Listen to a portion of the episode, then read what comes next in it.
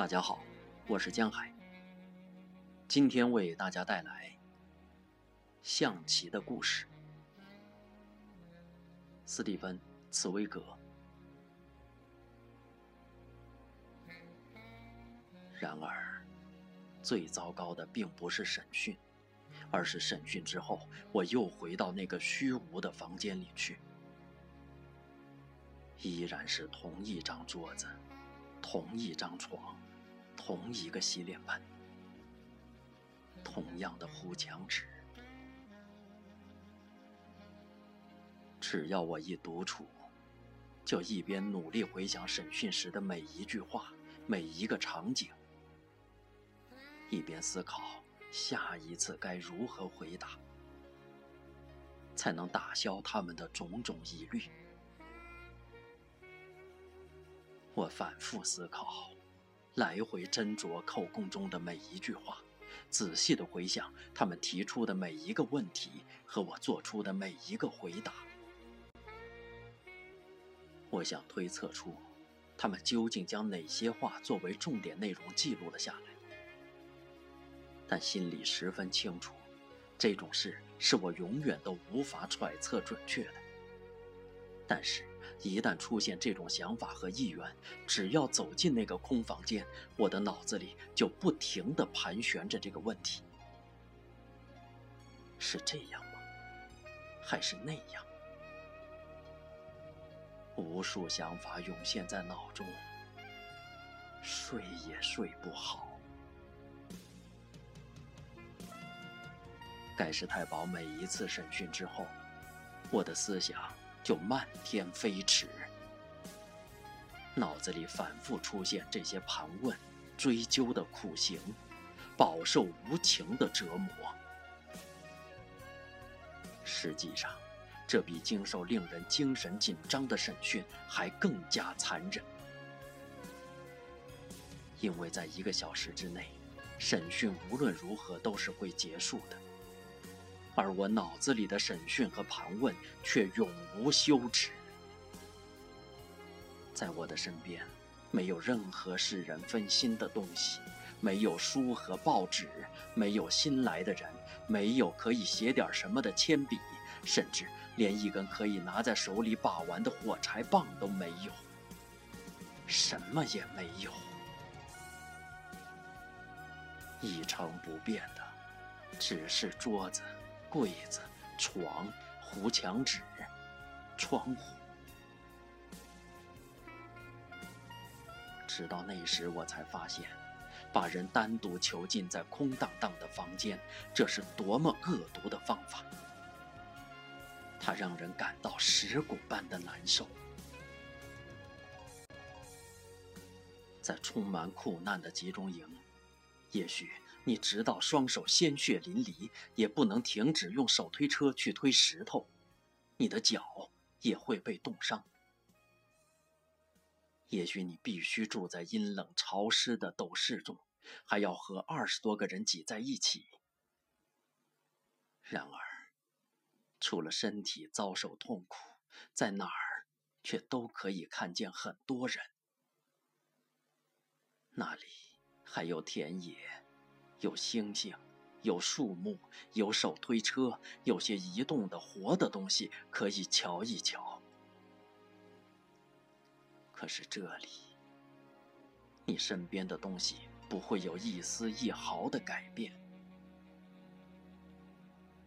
我的注意力无法转移，一直困于疯狂的想象和病态的重复之中，而这个结果。恰好就是他们想要达到的目的。他们企图在精神上折磨我，令我觉得窒息，直到喘不过气来。到了那时，我就只好把我所知道的一切都告诉他们，以换取自由。除此以外，别无出路。在这片虚无的、可怕的压力之下，我渐渐感到自己神经开始松弛。我意识到这十分危险，于是竭尽全力绷紧神经。甚至濒临崩断的边缘。我拼命去找事情来做，或极可能想象一些事情来松弛神经。为了使自己有事可做，我就试着回想过去曾经背熟的东西，再把它们朗诵出来。例如民歌、儿歌，中学时学的荷马史诗，甚至民法法典的条文。后来，我又试着在脑子里算数学题，我将两个数字任意相加或者相除。然而，我的记忆力在一片空虚之中，什么都抓不住。我的思想无法集中，想着想着就会冒出同一个问题，而且总是反复出现。他们到底知道些什么？昨天审讯时我说了些什么？下一次我该说什么？这种难以言说的痛苦状况，整整持续了四个月。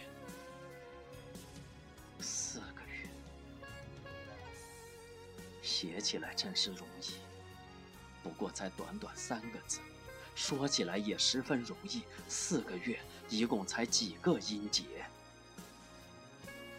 用嘴发出这几个音，只需要四分之一秒的时间。但是谁都无法描绘、衡量，并且说清楚，在没有空间和时间的概念之下，一段时间究竟会被拉成多长？这种状态，是你向任何人都描述不清，甚至自己都难以说服自己的。你的周围一片空虚。空虚一片，眼前老是桌子、床、脸盆、糊墙纸，身边始终寂静无声。看着你的，也老是那个看都不看你一眼的看守。他做的唯一与你相关的事，就是把饭塞进来，就是如此。在虚无之中，你的脑子里总是盘旋着同样的思想，直到你崩溃发疯。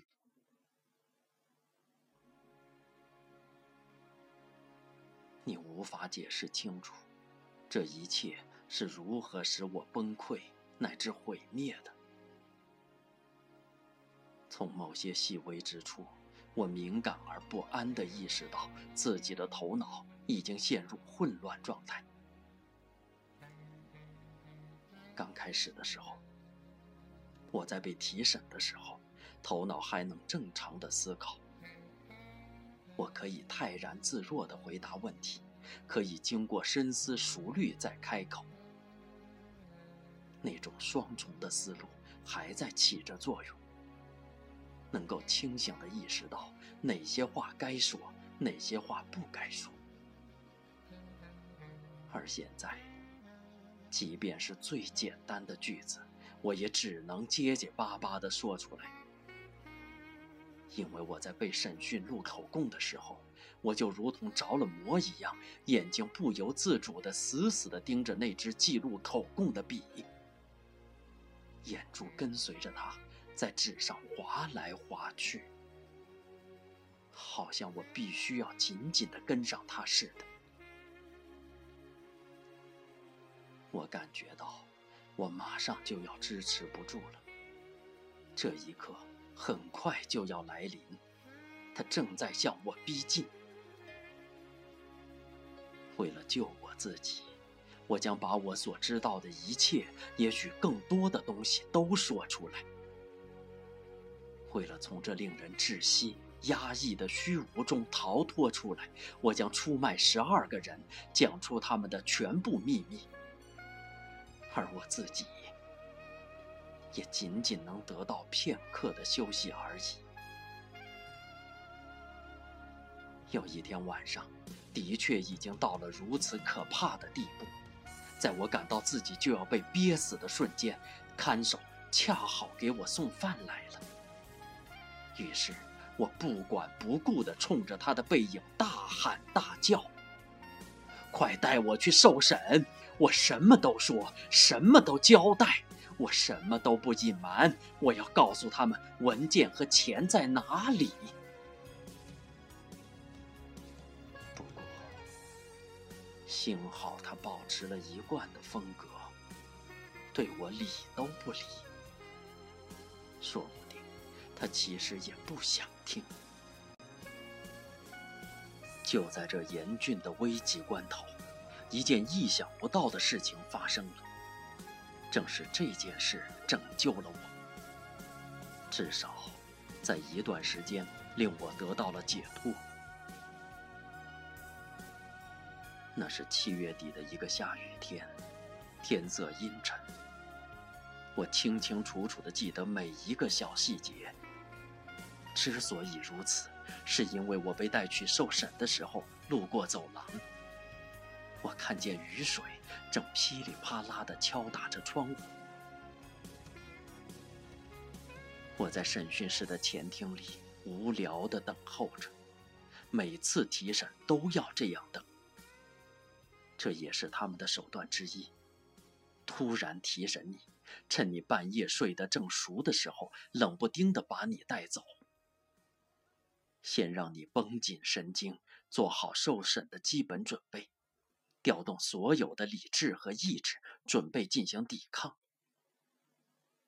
当你这样做了之后，他们又让你开始无尽的等待，一直等，一等就是一小时。两小时、三小时，让你身心俱疲，心力交瘁。这一天是七月二十七日，星期四。他们让我等了特别长的时间。我在监厅里足足站了两个小时，能够将日期记得这么清楚，是有特别的原因的。我在这个前厅里站了两个小时，当然，怎么能够允许我坐下？只站得我两腿不住的打颤。而在前厅恰好挂了一个日历，我没法向你解释，当时是如何如饥似渴的想看到一切印刷的东西。想看到任何可以读的文字，所以我盯着日历上“七月二十七日”这短短的几个字读了一遍又一遍，简直恨不得将它们一口吞下，刻在我的脑子里。之后，我又等待了漫长的时间，我盯着房门。看他什么时候会突然打开。同时，我又一直在考虑审判官这一次会问我一些什么问题，而我心里十分清楚，他们问的问题和我准备回答的问题将是完全不同的。然而，这可能令人无法理解。就是这种等待和站立的折磨，实际上也是一种幸福，一种快乐。因为不管怎么说，这间屋子和我住的那间是有区别的。它比较宽敞明亮，有两扇窗户，而我的房间只有一扇，而且这里没有床，也没有脸盆，窗台也和我那里不一样。这个窗台没有那道特别的裂缝。要知道，我观察那个裂缝已经不下千百万次。门上的漆的颜色也不同。靠墙放着的是一张小沙发，左边是一个档案柜，还有一个装着衣钩的衣架。衣架上挂着三四件被雨淋湿了的军大衣。看来。是那些折磨我的混蛋的大衣。在这里，我有一点不同的新鲜的东西可以看了。我那饥渴的眼睛终于可以看点别的东西了。我贪婪地扫过每一处细小的角落，我仔细观察这些挂着的大衣，不放过他们的每一个皱褶。比如，我注意到有一个水珠挂在一件大衣的湿领子上。你听起这些话来，可能会感到十分可笑。可是，我却以一种不可思议的激动的心情在等待着，看这颗水珠是如何与万有引力相抵抗，是在衣领上多停留一会儿，还是最终顺着皱褶流下来。天哪！我一连几分钟不敢大口喘气，死死地盯着这滴水珠，仿佛我的生命就由它来决定一般。终于，等到这滴水珠滚落之后，我又去数大衣上的纽扣。第一件大衣有八颗纽扣，第二件也是八颗，第三件上面有十颗。然后，我又去比较这几件大衣的翻领，看看有什么相同或者不同之处。我那眼睛极度饥渴，以无法想象的贪婪去抚摸、玩弄这些毫无意义的琐碎细节。突然，一样东西抓住了我的目光。我发现有一件大衣一侧的口袋鼓鼓囊囊的，好像塞了什么东西。我悄悄挪近了一点，看出那个鼓鼓囊囊的东西呈长方形。这里面藏的是什么呢？是一本书。我的双腿开始哆嗦起来。一本书，足足四个多月，我没有碰过一本书。要知道，一本书里可以有排成一行行的字，有很多行、很多页、很多章。在一本书里，可以读到我所不知道的、新奇的、能让人解闷的各种思想。可以顺着这些思想去思考，可以把它们都记在脑子里，单单想象一下，就已经使人陶醉、飘飘欲仙了。我疯狂地盯着那处凸起的地方，这是那本书在口袋里形成的形状。我一眨不眨地望着这个极不显眼的地方，眼睛都快喷出火来了。它们所发出的炽热的光，几乎可以在大衣上烧个洞出来。我再也克制不住自己的欲望，不由自主地挪得越来越近，哪怕仅仅是隔着口袋，在衣服外面摸一摸这本书也好。仅仅是这个念头，就让我感到手指一直到指甲的神经都苏醒、激动了起来。我几乎都没有意识到自己的身体离墙壁越来越近。幸好，我这个一看就古怪的动作没有引起看守的怀疑。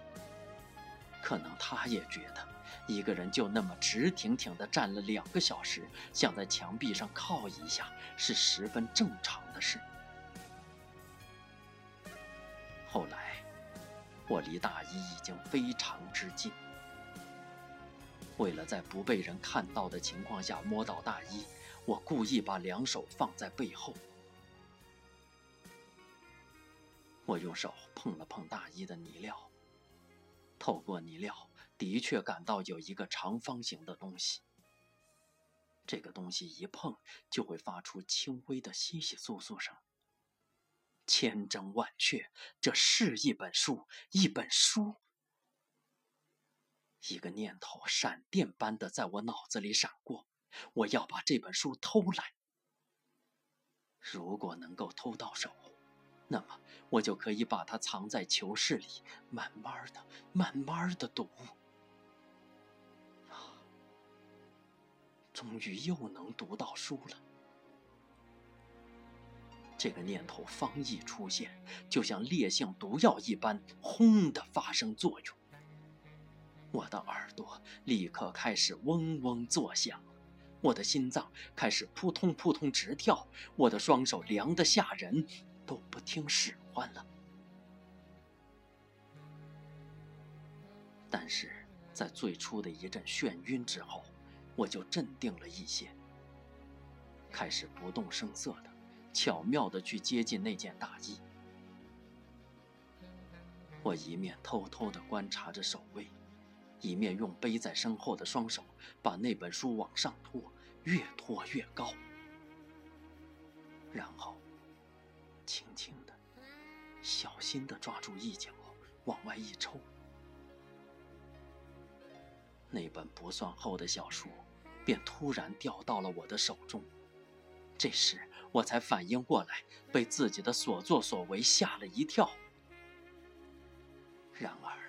已经没有退路。那么，把它藏在哪里呢？我把这本书塞到背后裤子系腰带的地方，然后又慢慢的把它向前推到腰部。